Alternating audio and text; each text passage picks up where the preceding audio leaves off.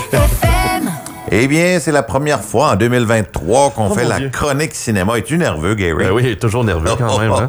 On va parler de, de, films, de cinéma, de ce qui se passe. Pas grande nouveauté en début d'année. Hein. Le mois de janvier, c'est toujours un mois quand même un peu plus calme. Plus calme, C'est oui, toujours été au box-office même un mois euh, très, très lent, euh, avec peu de recettes. Mais depuis quelques années, ça avait changé avant la pandémie. Tous les mois étaient rentables au box-office. Ah Hollywood oui. essayait de créer n'importe quelle fin de semaine devenait une fin de semaine pour où est-ce qu'on pouvait sortir un film à 100 millions de dollars. Et c'était le cas encore cette année quand même. On a plusieurs sorties. On renouvelle un petit peu le box-office. Je vais parler de ça aujourd'hui. On va parler un petit peu de ce qui s'en vient en 2023 au niveau du box-office, mais pas tous les films.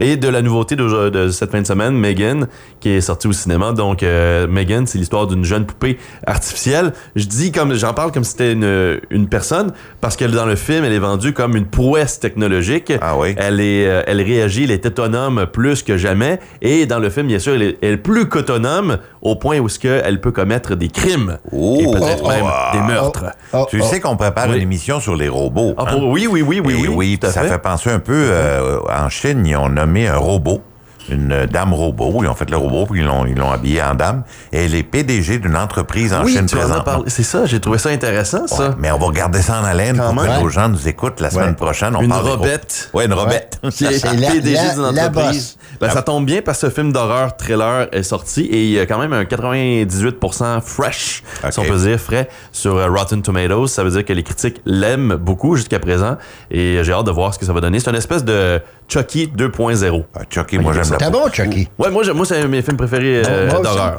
Moi aussi. Donc, euh, c'est- c'est c'est un très très bon film. D'ailleurs, on, on en reparlera une autre journée. Oui, effectivement, oui.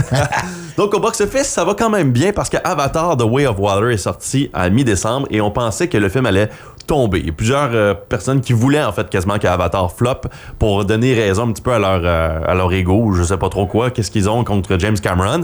James Cameron a quand même pris 13 ans pour faire ce film-là. Euh, il en avait pas fait d'autres pendant ce temps-là non plus, quelques documentaires ici à droite et à gauche. Avatar The Way of Water a franchi hier la marque des 1.5 milliards de dollars C'est pas possible. mondialement, donc 1 milliard 516 millions de dollars. Mais c'est pas eux qui avaient. C'est pas le film 1 qui avait la, la Le meilleure premier recette? film a la meilleure recette avec 2,9 milliards de dollars au box-office. En fait, 2 milliards 923 millions de dollars au box-office international, donc comprenant domestique et global. C'est l'un des rares films d'ailleurs qui a franchi la barre des 2 milliards de dollars à l'international euh, seulement. Donc ça, ça vaut quand même euh, la peine.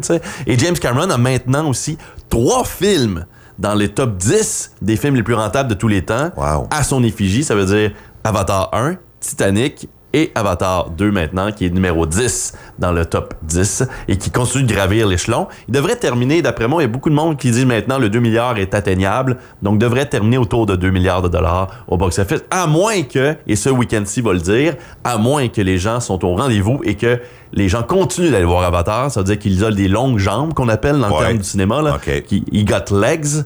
Donc on va, on va voir cette fin de semaine si c'est le cas. Petite question, peut-être. Comment est-ce qu'il avait coûté à produire? Ben, ce film-là, c'est ça. Ça, c'est un débat.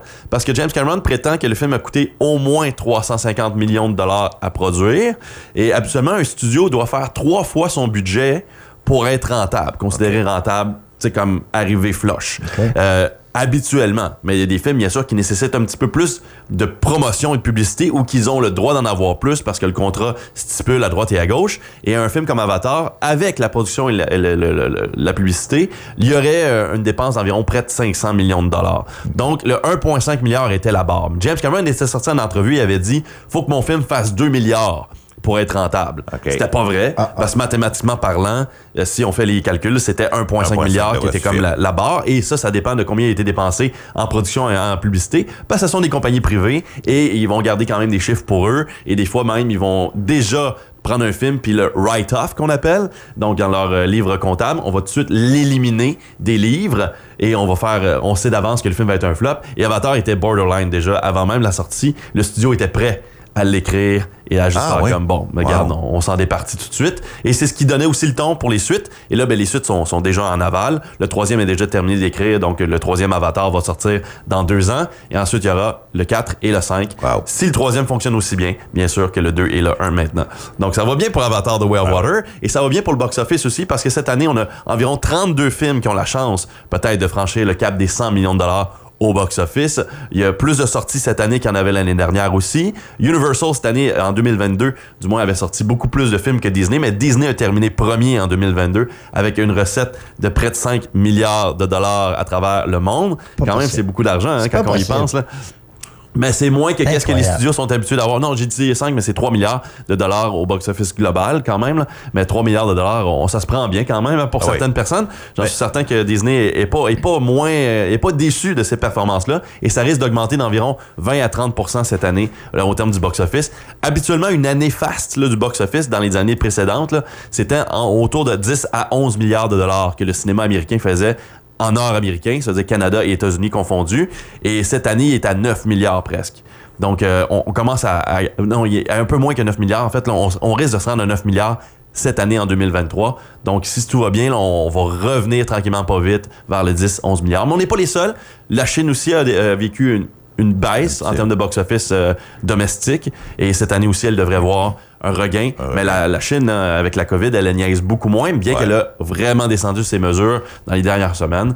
Mais ça, c'est une autre histoire qu'on qu'on saura dans, les, dans le futur. Mais à cause de la COVID aussi, beaucoup de marchés ont fermé leurs portes au marché américain, dont la Chine. Et là, ben, la Russie, avec le conflit qu'on connaît en Ukraine. Hum. Donc, en ce moment, il n'y a aucun film américain qui sort en Russie, qui est un marché quand même qui peut apporter des centaines de millions de dollars. Facilement, oui. Donc voilà, c'est ce qui, c'est ce qui se passe euh, au box-office. C'est ça, il n'y a pas grand-chose sur les plateformes qui sortent à droite et à gauche, à part Glass Onion, Knives Out 2 qui est sorti durant les fêtes, que j'ai beaucoup apprécié comme film. Eu la chance de le voir, un, un meurtre mystère un petit peu là, à la Agatha Christie, qui, est le nouveau, euh, qui est le nouveau Hercule Poirot, là, ce Benoît Blanc, joué par Daniel Craig, feu euh, James Bond. Si Donc, une, per- euh, si une personne néophyte Oui. du cinéma veut, veut s'éduquer ou euh, Ouais. une personne autodidacte qui veut comprendre davantage le box-office, est-ce qu'il y a des sites pour aider à comprendre ou est-ce que... Oui, il y a plusieurs sites. Euh, vous pouvez aller voir directement Reuters, OK. qui est un site d'agré- d'agrégation, un petit peu, qui récolte les données et qui, euh, qui gère ça un petit peu. Il fait même quelques prédictions à, à savoir. ProBoxOffice.com est aussi un, site qui va euh, faire quelques analyses sur les box-office à venir. Box Office Mojo, qui a été acheté il y a quelques années par IMDB, donc qui appartient maintenant à IMDB, demande de payer des, des frais des fois pour avoir certaines données, là, ce que je trouve totalement stupide. Ouais. Et parce que Wikipédia aussi détient toutes ces données-là gratuitement, bien que vous pouvez faire des donations à, de- à Wikipédia pour garder la page ouverte. Ça, ce sont vraiment des sites où vous pouvez trouver de l'information. Et sinon, des sites euh, hebdomadaires, là, ou plutôt journaliers, avec des nouvelles, tout ça. Deadline est un très, très bon site. Et Variety aussi aux États-Unis. Mais Deadline, c'est euh, c'est anglais. Et ils sont plus, plus, plus à l'affût. Beaucoup plus de, de contenu aussi. Euh, ils vont faire des analyses de box-office. Ils vont, après, ils vont expliquer un petit peu un, un succès comme Avatar, mettons. Ils vont, ils vont en parler davantage. Puis c'est le fun. Tu sais, quand moi, je patauge là-dedans depuis des années. J'adore le box-office. Un, un ami et moi, on était des, des fans finis de box-office. Et on pouvait sortir des chiffres comme ça là, de certains films. Puis euh, je- je- trouve ça vraiment fascinant. Puis des fois, là, tu sais, comme on parle d'une histoire d'un film, puis ça relate à d'autres films, puis on, on, le- on va le comparer à certaines productions qui n'ont pas rapport pas en tout en termes de, de produits, mais en termes de box-office, c'est les mêmes pattes. là. C'est le même. Tu sais, quand tu regardes des films comme E.T. là, dans les années 80, là, qui duraient des semaines au box-office, là, puis qui faisaient Ouais. juste des coûts de 7 millions par semaine, puis le film a fait 300 millions et plus au box-office. là. C'est quelque chose pareil quand tu y penses. Là. Ah non, dans le temps quand on appréciait l'art, mais qu'on prenait le temps de l'apprécier, et qu'il y avait du bouche à oreille et que les gens retournaient, retournaient, retournaient voir les Back to the Future, les affaires comme ça. C'est plus vraiment le cas, mais les films comme Avatar créent ce genre d'engouement-là quand même encore aujourd'hui. Tu sais, Avatar a eu ça comme, comme chance, ouvert avec 77 millions au box- au box-office. les gens ont dit, ah, un flop pour James Cameron. Non, il a fait 70 millions, après ça 77 encore, après ça 60 millions, après ça 50, après ça 50 encore, 40, 40 encore. Ah. Tu sais, puis ainsi de suite. Puis il y a eu des longues jambes au box-office. Donc, c'est ce qu'on retrouve un petit peu. Et c'est- et quand ça arrive, ça, même pour les, pour les gens qui sont comme contre ces productions-là, quoi que ce soit, ben, ça prouve qu'il y a quand même une attirance pour ce film-là. Il y a un message qui est véhiculé. Et je trouve le deuxième Avatar, d'ailleurs, il y a davantage ce message-là que le premier. Il est beaucoup plus intéressant, beaucoup plus profond que le premier film. Puis je pense que c'est ce qui fait en sorte que là, il y a, une popularité inédite, en quelque sorte, qui arrive avec ce deuxième film-là. Sais-tu, euh, je suis en train de me poser des questions, moi, là. Un formateur, on devrait l'inviter puis monter une émission là-dessus. On pourrait, on Hein? pourrait, on pourrait. si ça serait Je sais pas- je sais pas intéressant, si on peut- je sais pas si on a, on a On le budget pour on ça. parlera On a pas le plein. budget. On a-tu le budget pour ça? Non, ça serait peut-être intéressant pour les auditeurs. Comment, est-ce que, comment ça fonctionne, le cinéma, Ouais. etc. Ben, c'est différent aussi aujourd'hui. On est en 2023. euh, 2000, la pandémie a créé euh, beaucoup de choses, mais avant même la pandémie, il y avait ce tournant-là qui se créait. Les salles de cinéma sont moins euh, remplies. Euh, je- brièvement, là aussi, les salles de cinéma, depuis deux ans maintenant, là, ben même en 2022, en fait, officiellement, il y, a un- il y a un décret qui a été lancé euh, dans la chambre de, de la chambre des, des- euh, ben, le Department of Justice, en fait, là, pour dire que da- dorénavant, parce qu'auparavant, là, une compagnie de cinéma ne pouvait acheter une chaîne de cinéma. Donc Paramount ou Disney peut pas acheter une chaîne de cinéma parce qu'il y a un Ah. conflit d'intérêts et il y aurait un monopole, Ouais. une espèce de monopole. Mais depuis un an environ, c'est officialisé. Les compagnies de cinéma ont le droit d'acheter des chaînes de cinéma. Donc on a, on a enlevé le décret, puis c'est maintenant autorisé. Il y aurait des discussions entre Disney et Regal, qui est une chaîne de cinéma aux États-Unis qui fonctionne pas très bien en ce moment, qui est endettée, et Disney serait peut-être même acquéreur. Donc c'est créé une espèce de puis c'est correct, ça, je pense, parce qu'on en reparlera peut-être dans une autre émission, là. mais c'est correct parce que je pense que les cinémas perdent un petit peu leur valeur. Les gens vont plus juste, veulent plus juste aller voir un film puis manger du popcorn, veulent vivre une expérience. Ouais. Ce qu'Avatar 2 amène un petit peu dans un cinéma. Et je pense que Disney, en achetant ça, va créer un petit peu des sous-parcs. Tu sais, des endroits où est-ce que tu peux aller vivre une certaine expérience avec tes enfants, ta famille, puis tu t'en vois, oui, un film, mais en même temps, tu as le décor qui est là de Disney, tu as peut-être même des marchandises tu sais, à acheter euh, pour... Des pour Mickey Mouse et tout. Fait que, ben oui, c'est ça. Ben, tu sais, veux pas, peut-être même qu'éventuellement des mascottes vont apparaître, des, des événements comme ça. Donc, je pense que c'est quelque chose qu'il faut voir pour l'avenir du cinéma. Certains endroits, certains endroits en Europe, en Inde même, il y a des cinémas où est-ce que c'est des lits, tu sais, où est-ce que les gens peuvent s'asseoir, se coucher. Ouais. Euh, il y a des soupers même où est-ce que tu peux acheter une soirée où ce coûte 50 on te livre un steak pour voir ton film, du Wow. vin, ainsi de suite.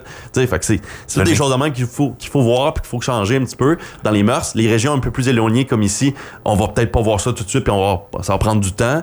Euh, c'est les grands centres qui vont en bénéficier Ouais, bien sûr en premier, Ouais. mais je pense que c'est quelque chose qu'il faut qu'il faut voir. Même si on est dans une région éloignée, moi j'invite les, les jeunes entrepreneurs de cinéma si- s'ils ont la chance ou s'ils le peuvent de créer ce genre de petits happenings d'événements là. Moi il- si un film sort, fais quelque chose. Ouais. Je sais pas T'sais. si ça a embarqué beaucoup. Là. Tu sais, là, on entendait à un moment donné que les, les sièges pouvaient. Ouais, les D-Box à l'époque. tu sais, Ça existe encore. Pas ça existe ça- encore. Il y a un Ça n'a petit... pas pogné plus qu'il faut, ça. Ça a moins pogné qu'il fallait. IMAX, c'est toujours la, la grosse affaire. Le IMAX, c'est- c'est c'est la, la plus grande écran. euh, Ouais. le son est fort. Les bancs peuvent bouger dans certains cinémas. C'est c'est- c'est ce qui devient, c'est ce qui reste encore la crème de la crème en termes de cinéma. Quand tu vois Avatar 2, d'ailleurs, de James Cameron l'a dit, il faut que vous le voyez en IMAX. là, vous êtes dedans, là, vous êtes à Pandora avec la gang, là, Ouais. en train de vivre un petit peu ce que les navires vivent. Puis c'est ce que, c'est ce que, on veut être immersé, là, tu sais. Puis je pense que c'est ça que les gens veulent aussi parce que tu payes cher ton billet, tu sais. Tu Absolument. payes cher ton popcorn. Fait que moi, je pense que les gens, ils s'attendent à avoir un produit un peu plus complémentaire. Comme un Puis- spectacle. Ouais. Que ça soit plus que. Hey, puis juste ça dure deux heures, trois heures là, maintenant, Ben tu sais, des voilà, films. ouais. Parce que c'est ça, les films, ben, on en reparlera hein, éventuellement, mais c'est sûr que ces gros films-là, gros déploiement, gros déploiement, pognent plus.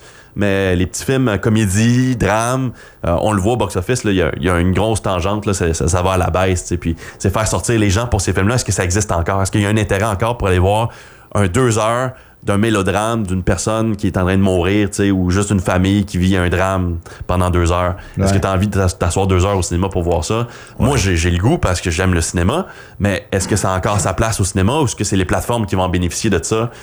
C'est c'est toujours, y a toujours des exceptions. Parce qu'après ça, tu as un film comme Elvis cet été qui a fait 130 millions de dollars au box-office. Ouais. Ouais, ouais. Bon, moi, ce qui m'épate, on pourra en parler si on fait l'émission effectivement sur le cinéma, c'est, je viens de finir la, la série Trahison sur euh, Netflix. Oui. Et puis moi, ce qui m'accapare, c'est la, l'imagination de, de la personne qui écrit ça. C'est certain Ah. qu'il l'écrit pas tout seul.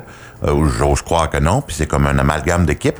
Mais c'est extraordinaire les, les, les, les revirements qu'il y a dans des films comme ça. Puis je me dis chapeau à ces gens-là. Ben oui, parce qu'effectivement, il y a tellement de... On est dans un monde tu sais, où ce qu'on se dit, tout a été fait ou presque, Ouais. mais on est quand même surpris euh, à droite et à gauche, mais l'humain est facilement surprenant aussi. Oui, effectivement. Parce que, ou surpris. Parce que des fois, il y a beaucoup de choses qu'on voit à la télévision, on les a déjà vues. Ouais. Mais ils sont juste tweakés un petit peu pour te faire juste penser que c'est quelque chose de totalement nouveau, tu sais. Mais oublions pas que c'est des, c'est des scènes filmées par, par étapes. Puis Ouais. à la fin, c'est du coupage, du du montage. montage. puis finalement, ça donne ce que ça donne. Ouais. Gary, merci beaucoup. Ouais, merci, ça a pris plus de temps que prévu, mais. Mais on- Bon, Ça nous a donné une idée d'une émission de gauche. Je pense que ça serait intéressant. On, on- on va Ouais. checker, on va checker le budget, on en parle. Merci, passe une belle journée. Bye bye. Bye.